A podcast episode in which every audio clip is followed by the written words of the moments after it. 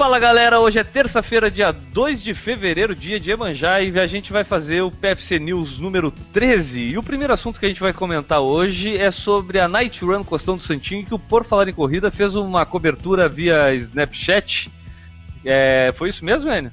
Foi, fizemos uma cobertura Snapchat muito especial, específica e vertical, e também participamos da corrida em si.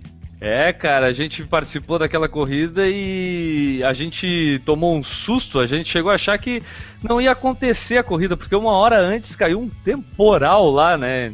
Sim, é, até as sete e meia da noite, que é quando eu já tava lá, o tempo tava até legal, tava bem quente, aí começou a ficar tudo escuro, começou a bater um vento, começou a cair uma chuva e ficou essa dúvida de se ia ter corrida ou não até bem perto da largada. Inclusive foi necessário utilizar todos aqueles conhecimentos de sobrevivência em eventos de corrida por N Augusto? Foi, foi muito necessário. Eu quis me esconder da chuva debaixo de uma barraquinha de uma tenda, mas só pessoas autorizadas podiam ficar ali. Eu não estava autorizado a nada naquele momento, né? E eu me vi com a única alternativa de correr até um banheiro químico para me esconder da chuva. E felizmente deu tudo certo, ele não virou com o temporal. Inclusive, quanto tempo tu permaneceu dentro daquele banheiro químico, Enio Augusto? Ah, olha, deu uns 45 minutos. É o recorde, é o recorde mundial de alguém no banheiro químico. E sem a, fazer a nada. A pergunta que não quer calar, o banheiro químico já tinha sido utilizado? Não, eu fui o primeiro a entrar. Tava com cheiro ah. de banheiro químico ainda, não com cheiro de cocô. Não, e o detalhe é que antes dele entrar no banheiro, ele filmou alguns banheiros tombados, né? A partir do momento que ele entrou, eu fiquei imaginando, imagina um banheiro daquele tombar com o Enio dentro. Eu também fiquei com medo disso.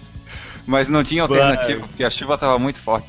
Bom, eu cheguei no evento lá por 7h30, 20 para as 8 da noite. Mandei uma mensagem pro Enio perguntando onde é que tu tá. Ele disse: Estou dentro do banheiro químico. eu digo, mas como assim, cara? ah, tá bom. Bom, mas apesar disso, né, a gente conseguiu participar do evento lá. Sim, foi. E é um evento, ele tava bem estava todo montado certinho para acontecer, mas esse temporal acabou levando as tendas das assessorias, fez queimar algumas caixas de som, é, inviabilizou a cronometragem e até por isso eles mudaram também a distância, né? Era 5 e 10 e virou só 5, até por segurança dos atletas e tal, porque o tempo estava bem feio mesmo. É, cara, gerou tanta indecisão se ia acontecer a prova ou não, que antes da prova tinha gente que falava que ia ter 4 km, outros nem sabiam, que saíram para correr achando que ia ter duas voltas, e quando estavam chegando foram avisados, não, pode terminar, pode terminar, e o cara tinha se poupado pensando na próxima volta.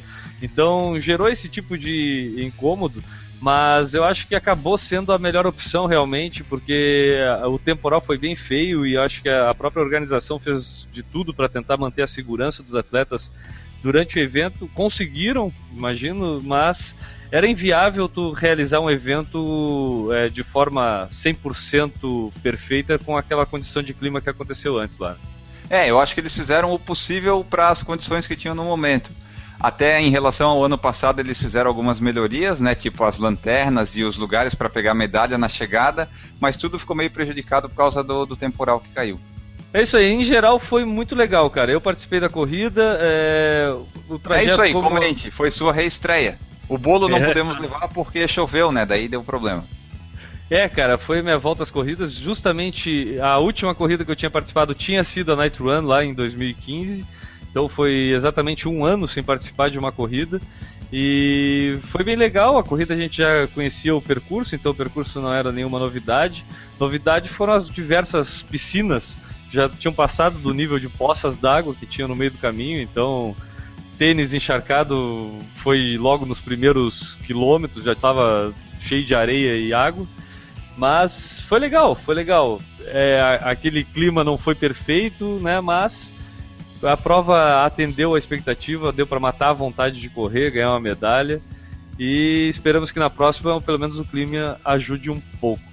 Mas eu acho que parabéns para a organização, parabéns para todo mundo que participou. É a primeira prova do ano aqui em Florianópolis, na região, então o pessoal sempre vai muito motivado. E foi legal a nossa participação lá. Quem quiser tem um vídeo, né, Enio?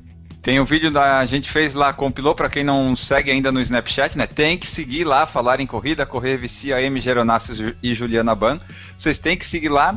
E no Snap do Falar em Corrida, eu fiz vários snaps. Daí, para quem não tá lá ainda, eu compilei e coloquei no YouTube, tá no nosso YouTube, tá no Facebook, também tá no, no blog. É só entrar lá que vai ver a cobertura, deu uns 8 minutos mais ou menos. Isso aí. E outra prova que aconteceu também esse fim de semana e a gente vai comentar hoje é a 12 travessia Torres Tramandaí, né? Isso, essa daqui é uma prova de 81 km, né, que pode ser em solo, dupla, quarteto ou octeto. E a nossa ouvinte Márcia Hack me lembrou via Snapchat que tinha essa prova no, no, no sábado. Aí a gente colocou aqui para comentar, né? Porque é uma prova que atrai bastante gente lá no, no Rio Grande do Sul. Tinha vários conhecidos nossos lá correndo também, né? E daí eu vou só trazer aqui algumas informações. O vencedor no individual foi o Rodrigo Cardoso com 6 horas e 18. A Rosanda Almeida foi a vencedora individual com 8 horas e 6. E a equipe mais veloz foi a Companhia dos Cavalos, que venceu o quarteto misto em 4 horas e 46. A travessia Torres Tramandaí é considerada uma das mais importantes provas litorâneas da América do Sul e reuniu aproximadamente 3 mil corredores no último sábado, no dia 30. Os atletas do percurso individual largaram às 6 e as equipes de revezamento largaram às 7h30. O evento foi promovido pelo SESC e pela Corpa. Essa daqui é uma prova daquelas de revezamento em que a gente vê todo aquele clima muito parecido que a gente vê no Volta à Ilha, Mountain Dew, essas Isso. provas em equipe, né, cara? Porque o pessoal se reúne, participa, tem as mudanças de trechos, deslocamentos e, e é, ah, é, é legal. E sendo nessa época do ano, o pessoal já tá propício estar tá pro litoral e acontece lá no litoral do Rio Grande do Sul. Eu acompanhei pelo Instagram, principalmente, muita gente postando foto, postando os trechos, as equipes. É bem legal, cara, bem legal ver esse tipo de prova acontecendo. Exatamente. E a travessia Torres Tramandaí está na lista de desejos que eu um dia quero fazer, mas não vai ser tão logo. Mas um dia eu pretendo participar dessa prova. É isso aí, você participou da Night Run Costão do Santinho, da Travessia Torres Tramandaí, manda uma mensagem pra gente lá no porfalarencorrida.com, lá no Entre em Contato, contando com a sua história. E esse foi o PFC News de hoje, a gente volta amanhã. Um abraço e tchau!